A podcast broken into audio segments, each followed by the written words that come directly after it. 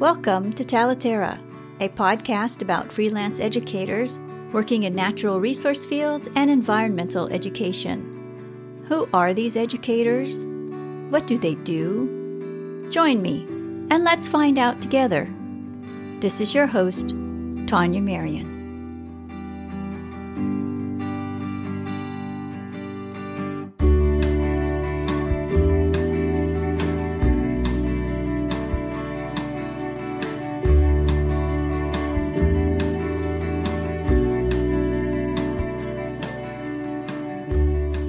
Today, my guest is Nicole Feltz.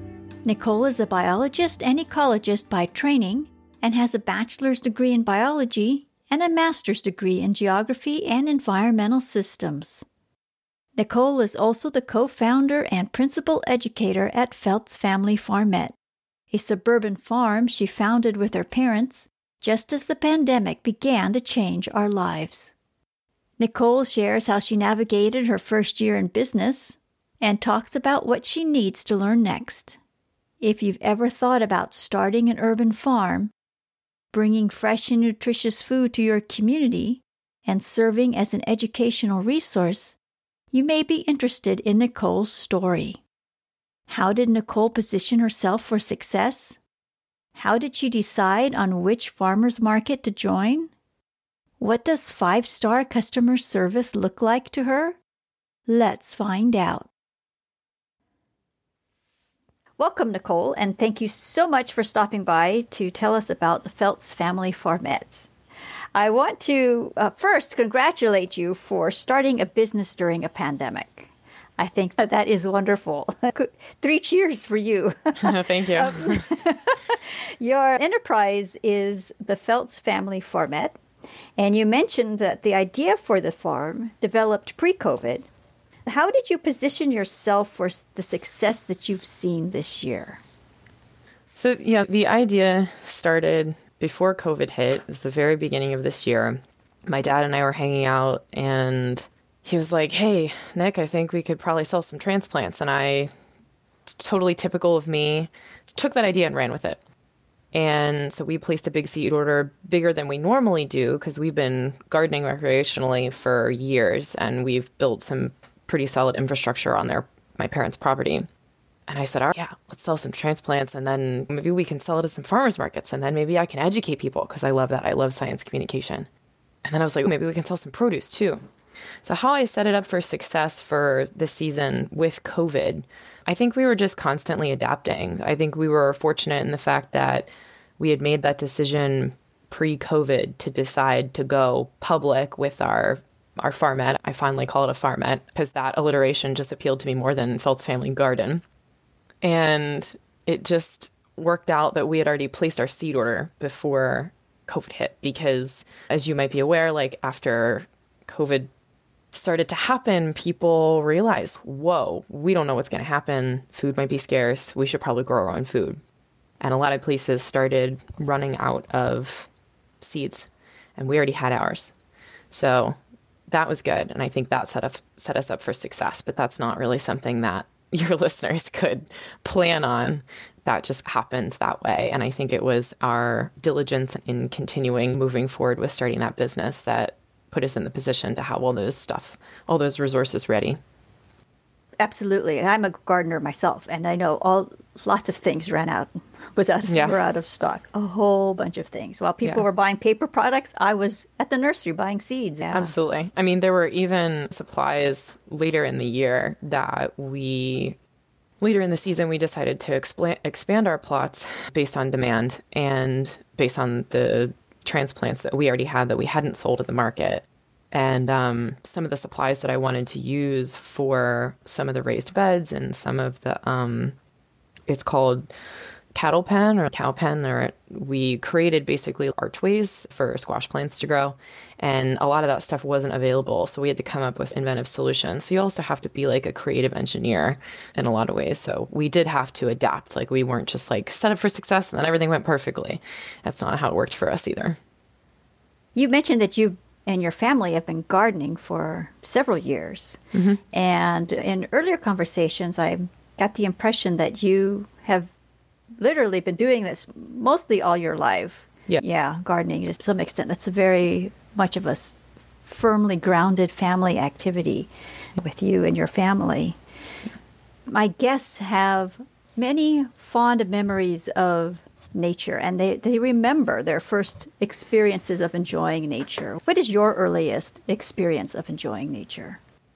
I have to be honest with you. I don't think I have like a flashbulb memory. The best way that I can answer this question is I don't really remember a time when I didn't feel close to nature in, in such a way that like a question like this sort of catches me off guard because I don't even really consider like my existence or my interests separate from nature. I know that when I was a kid, we grew up or excuse me, there's no we. I don't have any siblings. I grew up, I was raised, my, my family and I were in like a fairly wooded area on a couple of acres, which my parents still have, and that's where the farmette is now. So I remember like playing in the leaf piles and stuff like that. And then also from a young age, I started horseback riding, which is still a passion of mine. So being out on the farms that were always really close by because my father also grew up on that land. So he's been there for his entire life. And at the time of his youth, it was a lot more of a rural area. So there's plenty of ag that was around. When I was a kid, and agriculture always interested me. That type of more rural, countryish lifestyle always captivated my attention. And I certainly have more developed perspectives now. But pretty much forever, I have felt connected with nature and a part of nature. When did nature become important to you? When did you realize that this was something that you needed to advocate for? Yeah, that's a great question. So I remember from a really young age, and I, I don't remember what age this was, but it was, I, I was very young, and I remember having a conversation with my great grandmother, and she talked about how important the environment was. And in her perspective, how do I say this?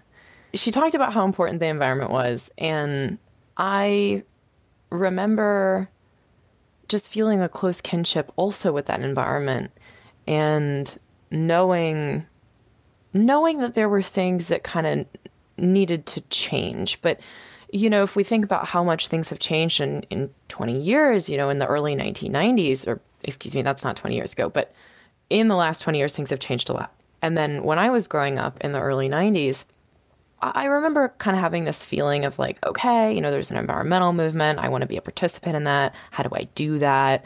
I know that I want to be an activist for these things, but how? Like, what does that look like? And I think the problems were always very apparent to me then, but the gravity of those problems weren't apparent. What was the first action you took or supported then? Do you remember? I think that the best way that I can answer that is the biggest action that I took is is it dictated the course of my life. There are a lot of interests that I have. I've wanted to be an actress since I was a kid. I've always loved horseback riding. My first horseback riding instructor when I was like I think I was 7, my mom picked me up from my lesson one day. This was like two or three lessons in. So 2 or 3 weeks in horseback riding, one lesson a week my mom picks me up and the instructor finally goes to my mother. And she says excuse me ma'am why does your daughter have a british accent and you don't? Like i'm just curious. And my mother looks at me and she's furious. She's what are you doing? And I, you know i was a kid. I wasn't trying to be deceptive. I just loved accents. I loved acting. I loved I just loved stepping into a different kind of world. And the instructor was floored. She was like, wow, your accent is amazing for a child your age who does not have that example in your household. And I said, oh, well, I've always loved acting. And she said, you should be an acting horseback rider. And I was like, no, I want to be a professional horseback rider. I want to do something for the environment. Like, I can't do acting. Like, that's a waste of time. And she's like, well, you can be both. Unfortunately, I haven't manifested that dream yet. I still, I guess I still can. I'm still young.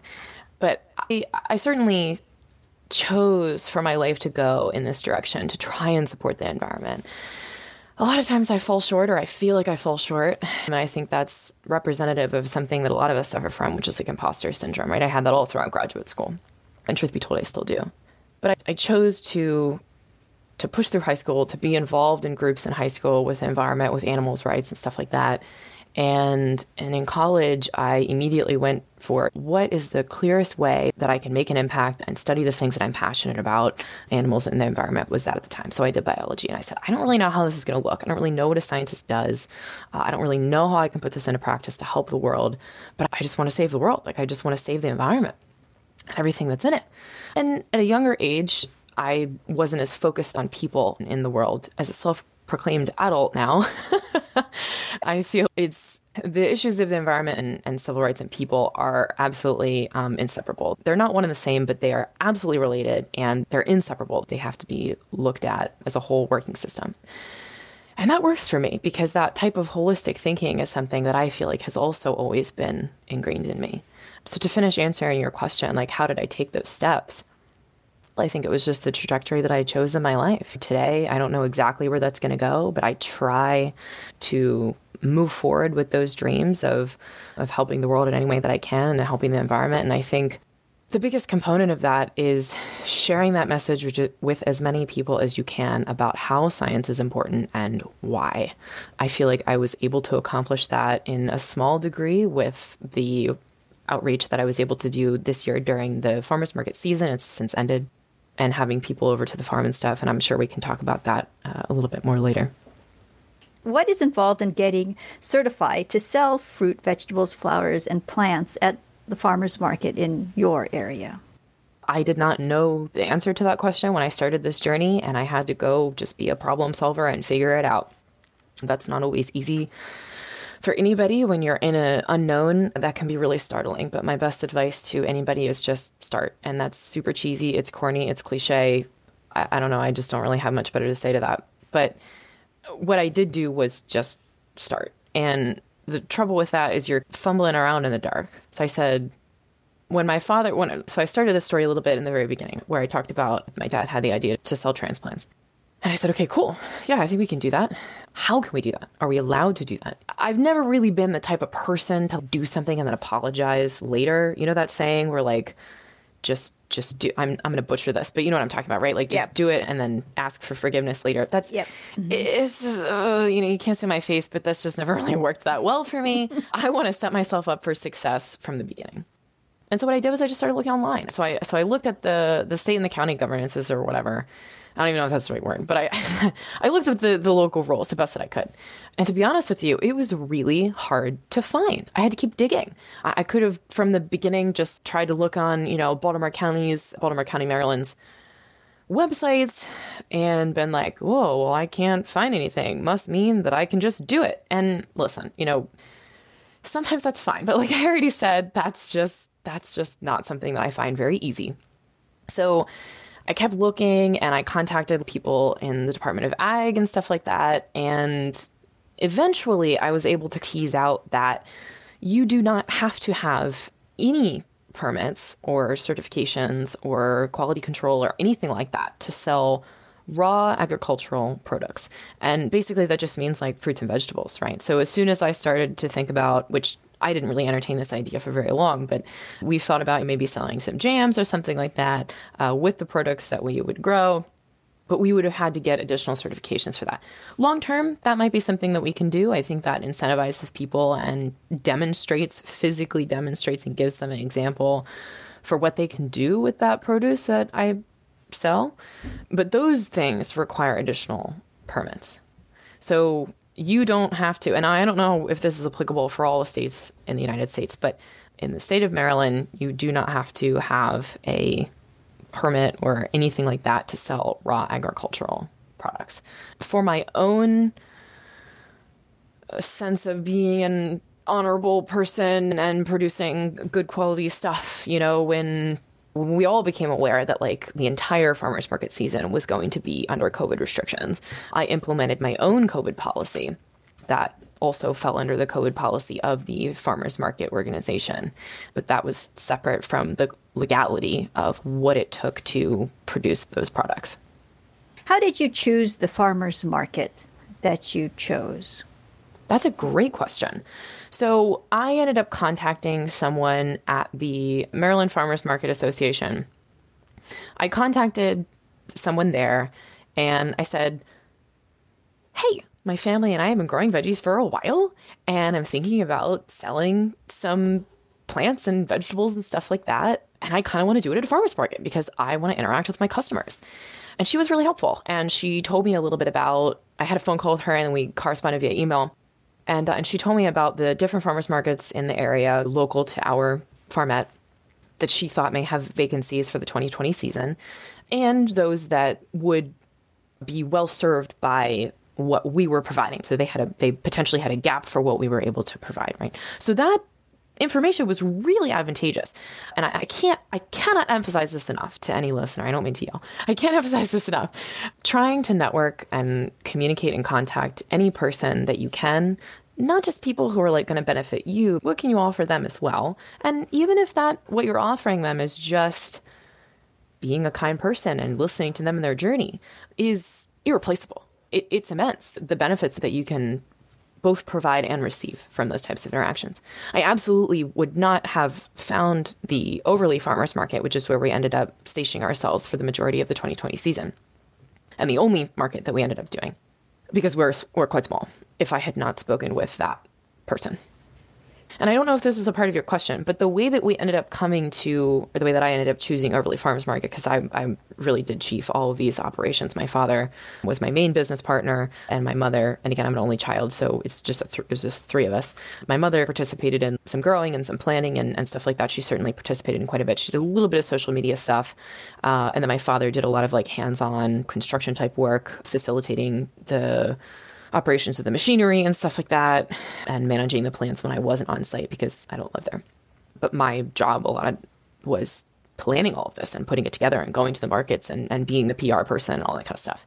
So the factors that I thought about in choosing the Overlea Farmers Market, which again is the sole market that we ended up going with, was the location, the price to join, the length of the season, the frequency of the markets, I think I already said this, but the gaps that they had and that we were able to fill. And the clincher really was that the people at this market were so kind. They were extremely welcoming, very friendly, wonderful people.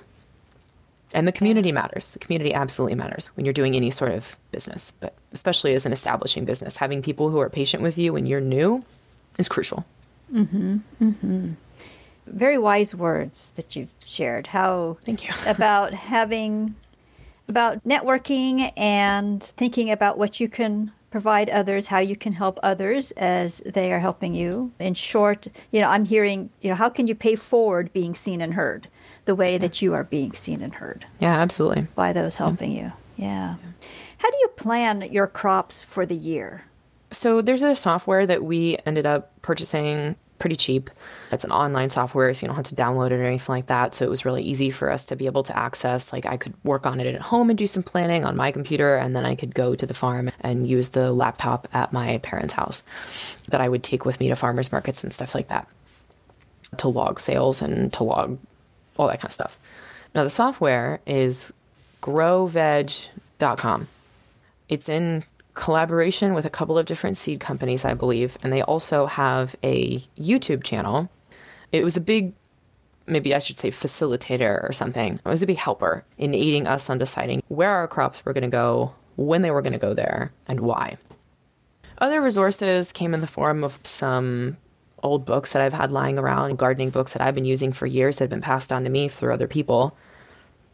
Definitely knowledge of the soil composition, what plants had been there the year before, what the surrounding plants were, what any potential pest problems were the year before, anything like that. And then underlying those decisions, or maybe I should say overarching, either way, the big the bigger picture was tied into what I said a minute ago about like how can I give this person something when they're giving me something? How can I aid the soil in in its job as a truly living community, right?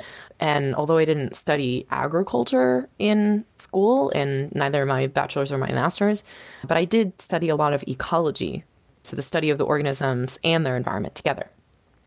And I use that type of thinking when designing where our plants were going to go and why and the types of varieties that we had and the methods that we used to cultivate those plants.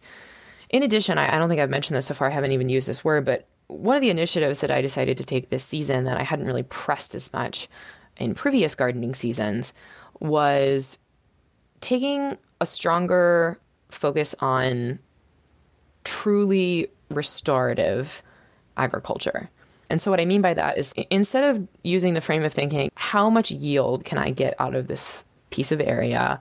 that's going to give me a certain amount of profit, right? I was thinking, how can I enrich the soil to be the healthiest it can be so that I don't have to use even any sort of pesticide? And if we ended up having to, it was exclusively going to be organic. I refused to use any conventional products or procedures on the land.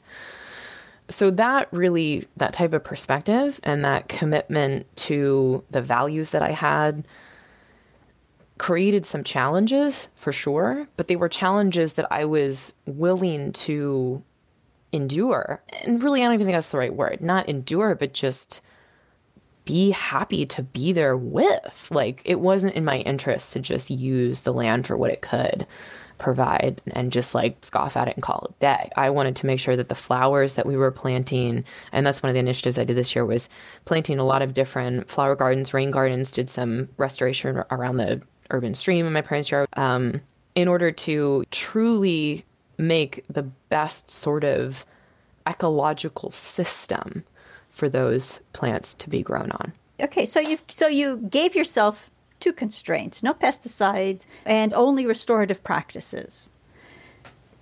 What have you learned during this year? I have learned a lot. I can't overstate that. I've learned so much. Even just the amount that I learned from presenting at the first farmers market to the third farmers market my behavior was completely different and i'd be happy to answer any like logistical questions like that which maybe seems like a little bit of a separate topic so we can talk about that in a few minutes. But in terms of what i learned broadly in growing these plants planning your space is really important right? We did end up expanding into a second plot and that construction with limited workforce me and my father when we both have our own individual health restrictions for what amount of work and what level of work we can do for any duration of time. The infrastructure that we ended up having to build took a lot of time. And so planning well is really important. But then I think the component that I learned about probably the most is just like there's only so much that you can plan for.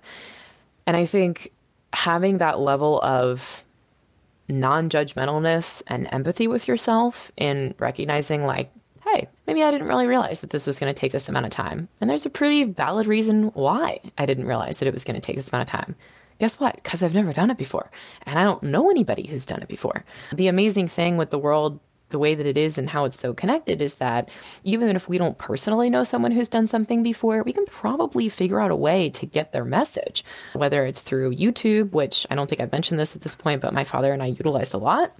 We both watched YouTube a lot during our lunch breaks. We'd come in from working out on the farmette and we'd make lunch using some of the ingredients that may have already been coming to term in the garden and then we'd sit down and we'd watch a bunch of YouTube about like how to garden and stuff like that. The important caveat that I'll, I'll insert there is just make sure that you're getting information from really reputable sources and, and ask yourself, you know, why are they reputable? How are they reputable?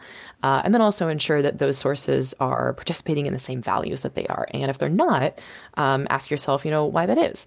Um, if they have a different value than you, is this worth entertaining or is this something that I've already explored and I know I don't want to, to go into? An example of that would be, you know, if we ended up coming across a video which algorithms the way that they are, we never really did. Um, but if we ended up coming across a video that you know was sharing more conventional practices that I felt like throughout my training of like um, so I did receive, you know, formal education in the sciences, like we've already talked about. And I did receive a lot of the, you know, backbone, you know, pieces of information that informed my decisions for how to garden and why.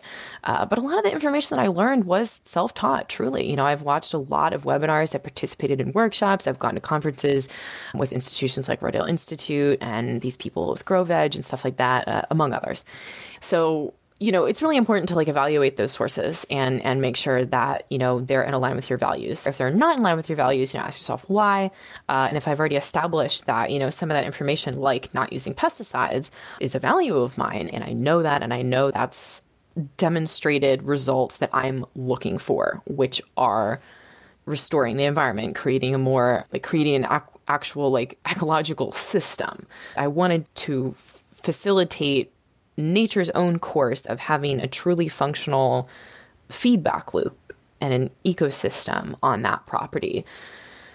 When we start to make things a little bit too focused on one component or another, if we focus too much on how much product we can get out of a certain amount of land or something else is the example I was using earlier, we lose sight of the benefits and the necessity of other components of that system. Yeah, maybe I would have wanted to use a couple more plots worth of growing, let's say, green beans or something, or cucumbers, or some good seller at the farmer's market, something that would create a good profit margin. But if I did that, then it would invite more pests to come in, and then I'd have to use a pesticide, and that and it's creating a loop. It is a feedback loop, right? And it's a positive feedback loop, but it's going in the wrong direction. And it's going in the direction that it keeps being more and more reliant on this intervention. I didn't want that. It's not that I'm lazy. Like I want to be participating in this system. But I want to be participating in the system in a way that it's not spiraling out of control. I wanted to participate in the system that facilitates as much biodiversity as possible in that area. You have a background in stream restoration in environmental systems, and you mentioned that there was a stream on the farm's property. How have you applied your studies to your practices on the farm? So I think I've been touching on this a little bit here and there as we've talked, mm-hmm. but to come full circle with it. So, yes, there is an urban stream on the property. A lot of my parents' land, which is a little over two acres, a little over two and a half acres, something like that. A lot of it's wooded. I love trees. I don't want them to cut down the trees. I also like to see a lot of homeowners switch their practices from having this copious amount of just barren and low richness, low diversity lawn into either a one of one of the following, really, I should say, uh, a rain garden, a flower garden, a vegetable plot, something of the kind, right?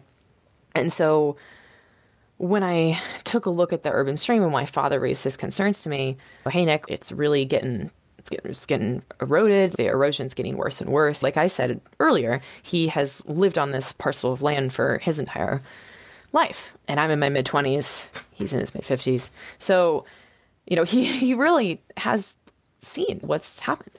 And I think that my graduate studies enabled me to, it, it opened my eyes to how important it is to take the knowledge of the existing peoples. And so it wasn't just like I, I heard, oh, well, there's a little bit of erosion. Well, I don't have the data for that. No, you have to incorporate both, right? So I sat there and I said, okay, I'm hearing this. I've also kind of witnessed this throughout my 20 years or so living on this property. Let's see what we can do. And so I had gone to a conference earlier this year called the um, uh, Anne Arundel County Watershed Stewards Academy. Yeah. Um, and I just try to be not not try because in my natural state i am a very friendly and fairly outgoing person. So at this conference i just tried to meet as many people as i could with as much genuine compassion as possible and interest in hearing their work. And i stumbled across a person from maryland dnr him and i have since stayed in touch and he was immensely helpful in getting us hooked up with some of the county incentive programs for replanting Maryland, replanting streams in Maryland, stuff like that. Um, and can I Maryland DNR, that's Department of Natural Resources yes. for listeners who don't. Okay. Yes, thank yeah, you. sorry about that. yes, thank you. So, yeah, so he helped us with that, and it just got us connected with so many more people. And I think that if there's one thing that I can emphasize again, and I think I sort of said this earlier, but I'm going to emphasize it again because it was just so crucial for like my understanding the last couple of years, and especially this year, and learning how to start a business and like what to do with that. Connectivity is so important. And again, like it's not about just looking at somebody and going, what can they do for me right now? It's how can I be as present as possible with this person and listen to them and give them the time just to listen to their story? And that's all that matters in that moment, right? Later on, if you were really present and listening to them, you might remember, oh, hey, that person does that. And I bet you, because now we have this great repertoire, because hey, I was just a compassionate person listening to them. Everybody just wants to be listened to. Hey, maybe they could help me with this. Not, oh, they've got to help me or whatever, but just maybe they could. And asking, generally speaking, is harmless. always a good opportunity to ask, or almost always a good opportunity to ask. So, a lot of what we did was we took um, bare root seedlings and we planted them around the banks of the stream in order to try and have a little bit of a better riparian buffer, is what that's called. So, basically, like that area that's immediately surrounding the stream is going to slow down the amount of erosion that happens in that stream bank, or excuse me, in that stream bed by how much vegetation is along that stream bank, right? And fortunately, like our wooded area on the property isn't suffering too much. There's not a lot of invasive species. It's mostly native. Uh, we've done what we could to restore it slowly over time. Uh, you know, an important component that I kept in mind was hey, this is not going to happen overnight, and that's totally okay. This is kind of a long term thing, and that's fine it's technically like an urban stream because there's not a regular flow of water there anymore. My father says that there used to be when he was a small child. Water flow patterns change. I'm not a hydrologist, so I don't pretend to be a professional in that area, but I do have professional training on, you know, analyzing the quality of the habitat and the riparian zone and why. So basically, we just took those bare root seedlings from a few different native species of trees and shrubs and planted them in professionally determined locations around the stream that was on our property. Yeah. I know it's it's long term, it takes a while everything, but have you seen any benefits from what you've done during your first year and what do you expect to come from this moving forward? Absolutely. I feel like I have a, a, couple of different answers and a couple of long answers for that. So, short term and long term with the stream quote restoration, mm-hmm. I just use that term loosely because it's a very urban stream, it's on our own mm-hmm. private property. And I do feel like there is potentially more that we could do. But with our resources and with the timetable we have, we did what we could. The short term results have been that we were able to move around some of the matter that had gotten into the stream bed and blocked some of the flow. Um, so we just kind of moved that around to to clean up part of it, but but still keep in mind that a stream should be messy. A stream should, and this I learned even more about actually in a talk that I saw virtually, of course, um, a little bit more recently. So I haven't put all of this into practice yet on the property, but ensuring that the stream is plenty messy enough. And what I mean by that is, you know, do you do you see some do you see some logs that are like hanging into the stream bed, stuff like that, you know? And I can't give anybody like specific advice right now on what that should really look like for a stream. But short term, like we've seen the flow pattern change a little bit. Uh, we can't control how fast the flow comes in. That is a result of a lot of suburban development in the area that sincerely did not exist to the significance that it does now back when my father was born and first started living on that property, right, the development in the area was very different. I think we can all, you know, recognize that to be the truth, no matter where you are in whatever suburbia or urban area you are in. And then the long term impacts, I hope we're just going to keep con- continuing to see those trees and shrubs grow and monitoring them and when they get eaten by the deer, uh, we have to go in and replace them or just give them temporary shelter, like tree tubes and stuff like that, pretty standard practice. And so that's answering your question about short term, long term for the stream. I can also answer that question for the farm itself. Do you want me to do that too? Mm-hmm. Okay. Yes, yeah, please. So, short term for the farm itself this year was just, I, I just drastically different in terms of the product that we ended up getting, the volume, the longevity of the crops than we have in previous years.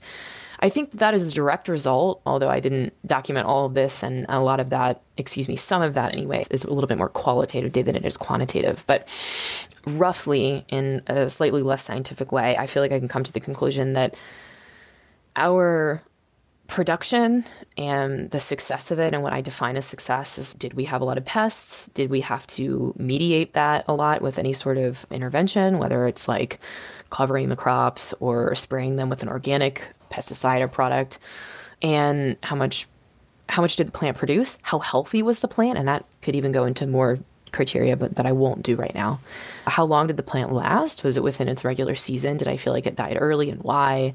How many pollinators did I feel like we saw on property? How many different species of pollinators did we see on property? And again, I didn't collect specific quantitative data for that. I could have, maybe I will next season. Maybe that's something that I could potentially get a grant for through another organization. I'm not sure. That's something that I'm going to look into in a very like, well, I have no clue. I guess I'll just find out kind of way, the same way that I started to look into can we sell our produce and what do we need to do that? I have no idea. Guess we'll find out. That, you know, we're just going to have to keep doing it. That's how you learn.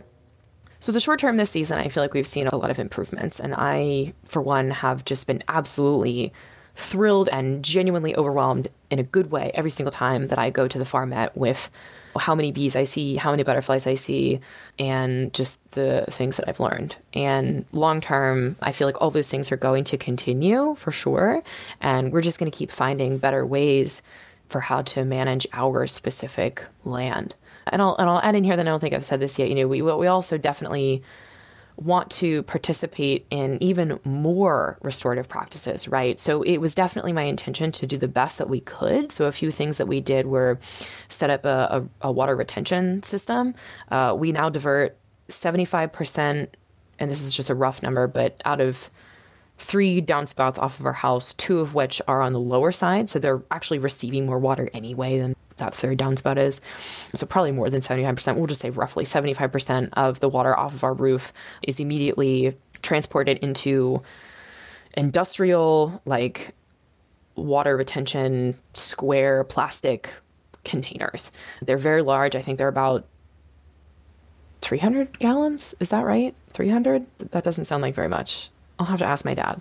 Okay, you don't know everything, right? He chiefed that. Like he, him and my mother, they both did the research and they contacted someone who was selling those and we did a procedure to clean them from what they had been used for before and then we started using them to, to water the crops and i did some research on that as well and we felt that was safe and that was a good decision to do and uh, and it, it uses that rainwater so we were much less reliant on the well that my parents have on that property, which made my father feel a time better and me as well, because I don't want to deplete that groundwater system. So that's just one example of one of the practices that we instituted only this year, and we haven't we haven't uh, perfected it yet. What I hope to see, a development that I hope to see in the future on our property is taking that water system one step farther and making it even more efficient and efficient use of the resources because being efficient and wise with that resource use is also really important to me right and i feel like the listener can probably get that idea at this point about like me and, and how i've designed this business but I hope to see an irrigation system, truthfully. And that's, I'm not an engineer. I, am not an engineer by training. But sometimes you've got to do stuff that kind of gets you out of the box. And if one thing that I can say about being your own business owner is that's it. Like you've got to be willing, and not just willing, but you've got to be excited to try those new things that are not in your field of expertise.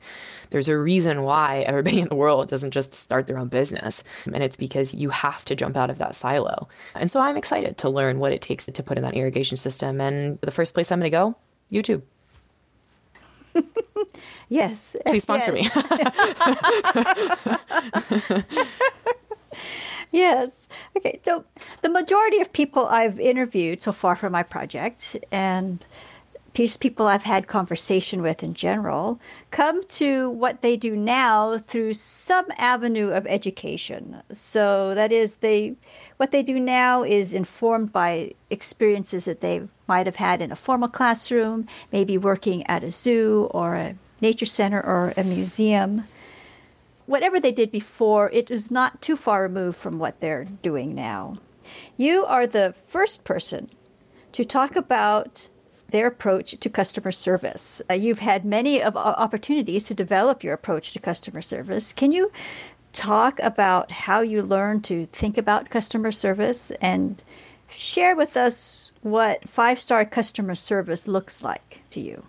Yeah, absolutely. I'm really excited to talk about this. This is something that customer service is something that I feel like I started not even really knowing like what that meant when I was probably about 13 years old. I started teaching horseback riding lessons at that age and so I was interacting directly with my client and literally real time having to teach them how to go through a process of managing themselves, their balance, their mental state, and all of those things for another live animal that they were riding. That's complicated. um, so effective communication is really important. So customer service for me started at about age 13. Then I got, you know, the very typical job of a late teen, early college person working in a pizza shop being a customer service person. I was a cashier. I think one of the things that helped me stand out in customer service in all of my jobs was my passion for continuing to improve. So no one sat me down at that job at the pizza shop and said, "Hey, this is what good customer service looks like." To be honest with you, a lot of the times I saw what bad customer service looked like and I went, "Whoa, can that be done better? Why do I think it's important that be done better? And how could I do that better?" I did receive professional training in a more structured way, I should say, from Johns Hopkins Hospital when I worked there as a clinical customer service representative from 2015 to 2016. That was really engaging and definitely continued to lay the foundation or build that really strong foundation for what I continued to do after that, which was more customer service stuff as I became like a dog walker and house sitter. And I have a very diverse and varied background. It's, it's impossible to write my, my resume. It's what I was doing earlier. I just, I can't even begin to try. It's who am I and why have I done all the things that I've done? I don't know. So customer service to me looks like what I started to say earlier being present with whoever you're giving that service to. And I want to add this part to it. It's not always the customer or who the customer is often changes. It's very dynamic. So, as an example, when I worked at Johns Hopkins Hospital, a lot of the customer service that I had to perform were not to like paying they weren't the patrons of the hospital. And a lot of times I didn't even interact with the patients themselves. I worked in a surgical prep and recovery unit. I had to perform customer service with the staff. So with people who are my equals, people who are my coworkers. So I feel like I in it again this was inadvertent. I just I, I, see the past and how it's come together. This is a lot of what we do when we as humans create meaning out of well the world for what it is. I i did a lot of my bachelor studies and um, independent work in psychology and sociology. And I feel like that understanding of behavior and then also my passion for behavior, which started with my passion for animal behavior when I was a kid with horses and dogs and stuff like that, that gave me a good opportunity to understand how to interact with those people and the value the values that I took to, to making those interactions and that enabled me to develop my own mental kind of schema of what five star customer service looks like is being present, being mindful, being compassionate, being kind. A lot of those words are kind of synonyms to each other, or some of them are to each other. But overall, a five star customer service means what would I do to make the customer not even think about whether they're getting good customer service or not. It's just a reflexive answer from them that, yes, I received exemplary customer service. And a lot of times that means going what people say above and beyond. I tend not to use that phrase because I feel like that kind of gives this interpretation that what I'm providing is 110% and what other people are providing 100 and it's good enough I, I fully think that like i'm providing 100% effort. And maybe other times other businesses or other people aren't. And hey, listen, I'm human. Like maybe sometimes I am not either. And I think that ability to self evaluate and to accept feedback, whether it's positive or negative, is, is crucial. Absolutely. Uh, we need to be constantly self evaluating and recognizing when we may have just been not having a great day and, and needed some sort of feedback from a customer. Sometimes we even have to like actively ask for that feedback, which is really necessary. So I, I hope that answers your question about five star customer service. It's a little bit of an enigma. It's a little bit of a, a really nebulous kind of thing to, to, to pin down. But I guess I should get better at that. That's where science communication I can I can improve. yes. How what type of educational opportunities or services do you provide for your customers? You engage with them a lot at the farmers market. How do you help them after they've walked away or do you help them after they've walked away from your booth? Yeah. So in terms of like, I just want to say this real quick. My education background was also like, um, you know, it was horseback riding instruction, and I did volunteer for a bit at a natural history museum and forest, urban forest in Atlanta, Georgia, called Fernbank and that was that was a really engaging that was a really engaging time. I'm very appreciative for that opportunity. And those types of experiences led me to just having this insatiable desire for wanting to continue that connection with my customer. It was never really in my interest and I just didn't really have to think about it. I didn't want to just sell an item to someone and think, "Okay, great, like how much money can I make?" It's never been an infor- it's never been an informant for how I've designed the format first of all, right? And I think we've established that at this point throughout the podcast episode.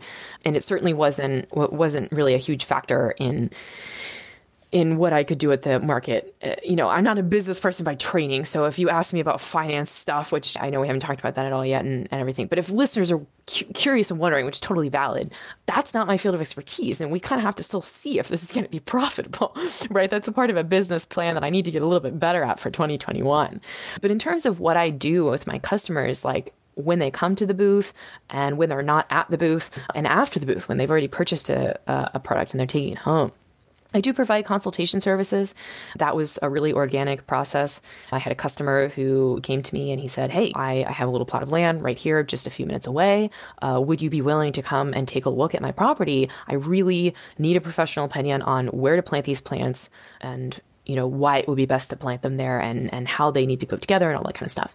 And so i did and i thought wow this is exactly what i want to do. You know i should have thought of this whoops. Um, and and i you know i had had visitors to the farmette before so we had that type of customer base coming to the farmette and i would give them kind of a, a spiel of whatever whatever they needed from me and it was never the same for any individual customer. It was always tailored to the customer and that type of practice came from horseback riding instruction. It's totally not applicable for horseback riding instruction to go from an 11 o'clock lesson to a 12 o'clock lesson. You could have two totally different students or groups of students between those hours. You absolutely cannot approach the day and say every single lesson or tier of rider is going to have this particular process today. No way, man. It doesn't work that way. It doesn't work that way for a lot of the stuff that I do, which is why a lot of the stuff that I that I do and, and what I have worked and what I describe is is an enigma. It's very difficult because that's just the way that my brain has always worked, even though I'm a scientist, even though I'm very logic minded. So this customer came to me and I gave that sort of consultation service. And that was really engaging for me because I could really stay in touch with the customer and figure out if they're plant was starting to get sick or if they had a certain type of soil, like what type of plant to offer them for their specific area. And going off of what I was saying a minute ago with like you have to tailor the lesson to the student, you always have to meet someone where they're at. And that was both from the genuine experience, like firsthand experience that I got in teaching horseback riding lessons and just fumbling my way through that process of learning how to teach someone, but also in the things that I've studied on my own time and what I learned in psychology. There was one more thing that I wanted to say, and this is not quite about teaching a customer necessarily, but when COVID first hit and we were already producing here's the timeline, right? So we made the decision literally in January to go public, and then COVID started to hit. And at least I became aware of it with my institution, with my university, in like the end of February, and then things really started to change for the public. I think around March, in that time frame when lockdown started to happen, I recognized in reviewing the law, right, because I wanted to make sure, you know, hey, am I allowed to be traveling in order to continue to function with this business? Because Again, I don't live on my parents' property. The answer was yes, like I was allowed to do that. Okay, great. Hey, people aren't really interested to go out. And what, what are they looking for now? They're looking for no contact. They're looking for a clean system. So I instituted through the local social medias like Nextdoor, which is a social networking app for neighbors. So I, I did Nextdoor and Facebook, and I think a little bit of Craigslist. And we advertised for selling transplants. If you bought, you know, a certain number of them, we'd give you a certain deal on them. And I offered free delivery for a certain radius around, you know, where my parents were. Wildly successful. We received more orders than I could fulfill in the first hour and a half. It was amazing. And that continued for the next couple of weeks until we started taking transplants to the market and then we started to run out of stock. Oh, that's fantastic. Yeah. So you have to like know what the market is and you have to be perceiving what's going on around in order to adjust as necessary. So being in tune with those types of things is really important. Mm-hmm. What would you as a customer want is what I ask myself. Yeah, no, exactly. Your experience with social media. You have a love hate relationship with it? Do you have your favorites platform or has one worked out more, better for you than the others? So I think social media is a a really great way for us to connect with our customers. It's definitely really good for real time and for fast communication. I think that you know, I had to recognize which ones would be most effective for the type of business that we had. So Instagram was immediately pretty relevant because it's based on images and if I could take good quality images of the products that we were growing or the way that we were growing, the processes that we were using, stuff like that, then that would be a pretty quick and effective way to communicate those things. And I would say it was pretty successful. We do have an Instagram, it's just at Felts Family Farmette. So Instagram is a little bit more for without being super biased or anything like maybe the younger crowd. And Facebook was definitely more relevant to, I should say, the older crowd. And then Facebook also has stuff like groups and stuff. Groups can have our benefits, and social media can have its benefits.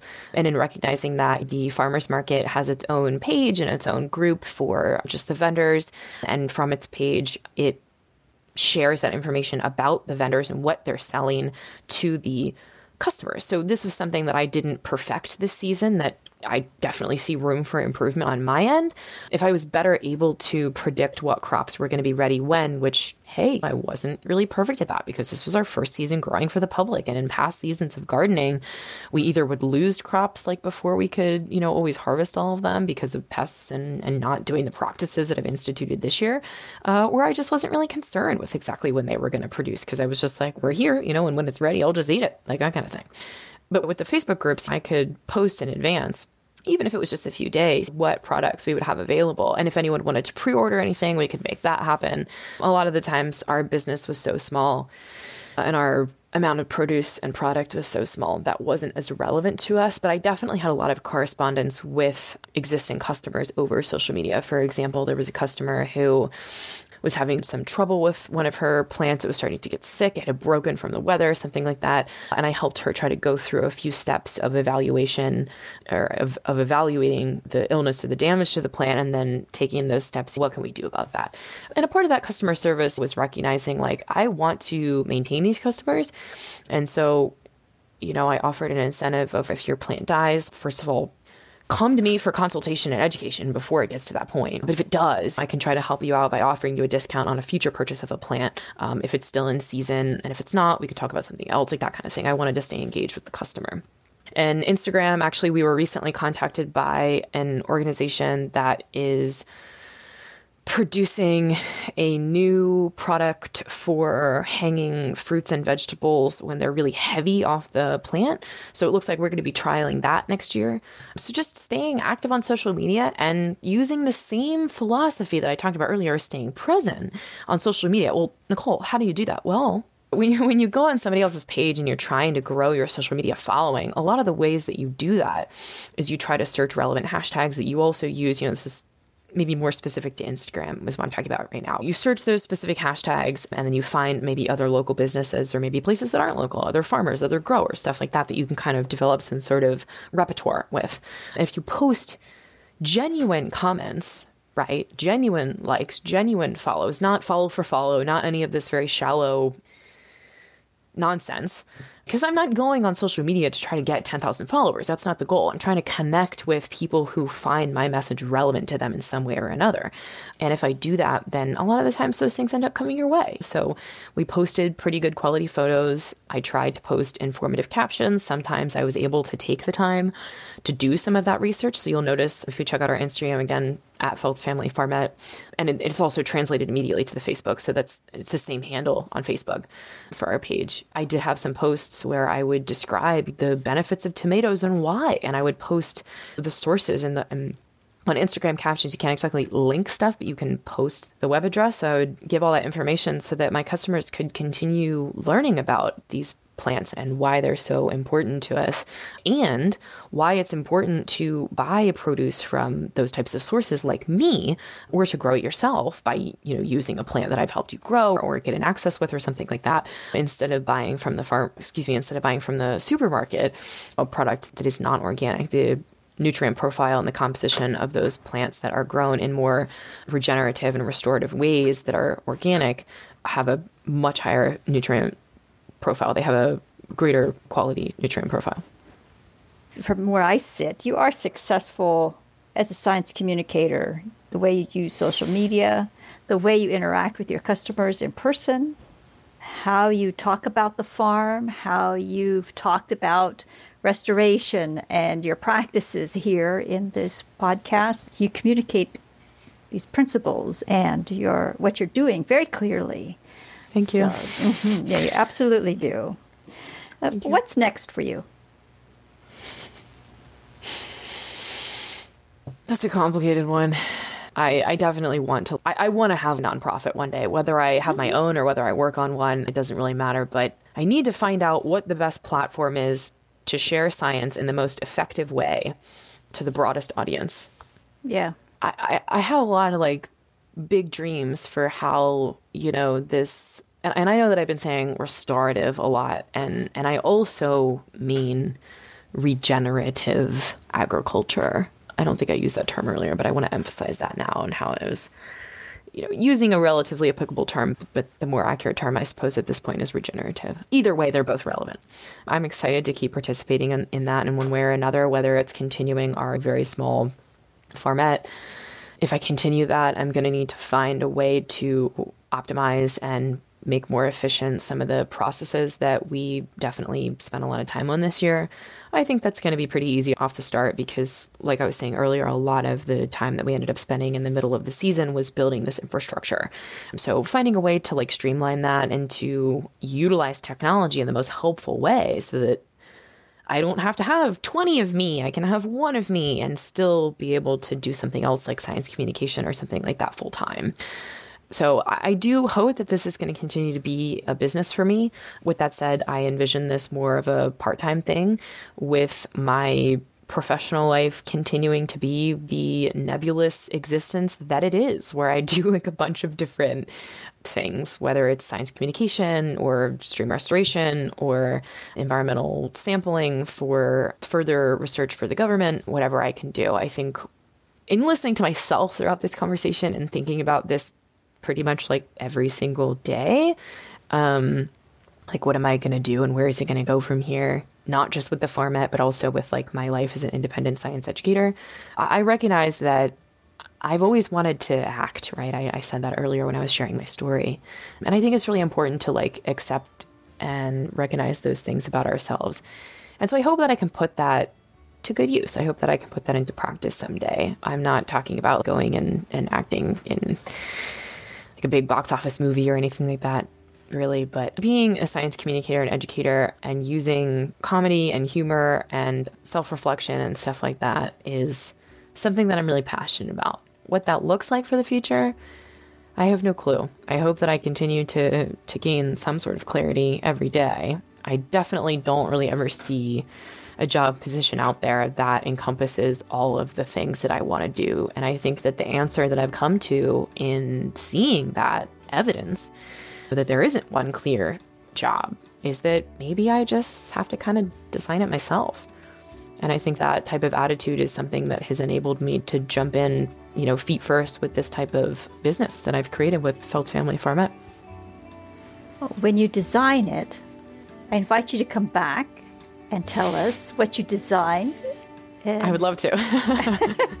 I hope it's successful enough that it's warranted. yeah, thank you, Nicole, so much for telling us about the farm and for teaching us about stream restoration and giving us some very valuable insights about networking and customer service and and regenerative agriculture and regenerative agriculture as well. Thank you so much. Thank you for having me. Learn more about Nicole and the Feltz Family Farmette in the show notes for this episode. Here you will also find links to additional resources mentioned during our conversation.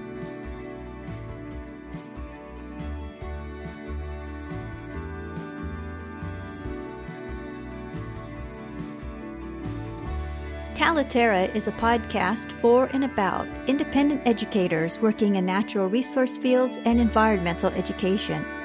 If you enjoyed this episode, please share it with friends and colleagues. Thank you so much for joining us today. This is Tanya Marion.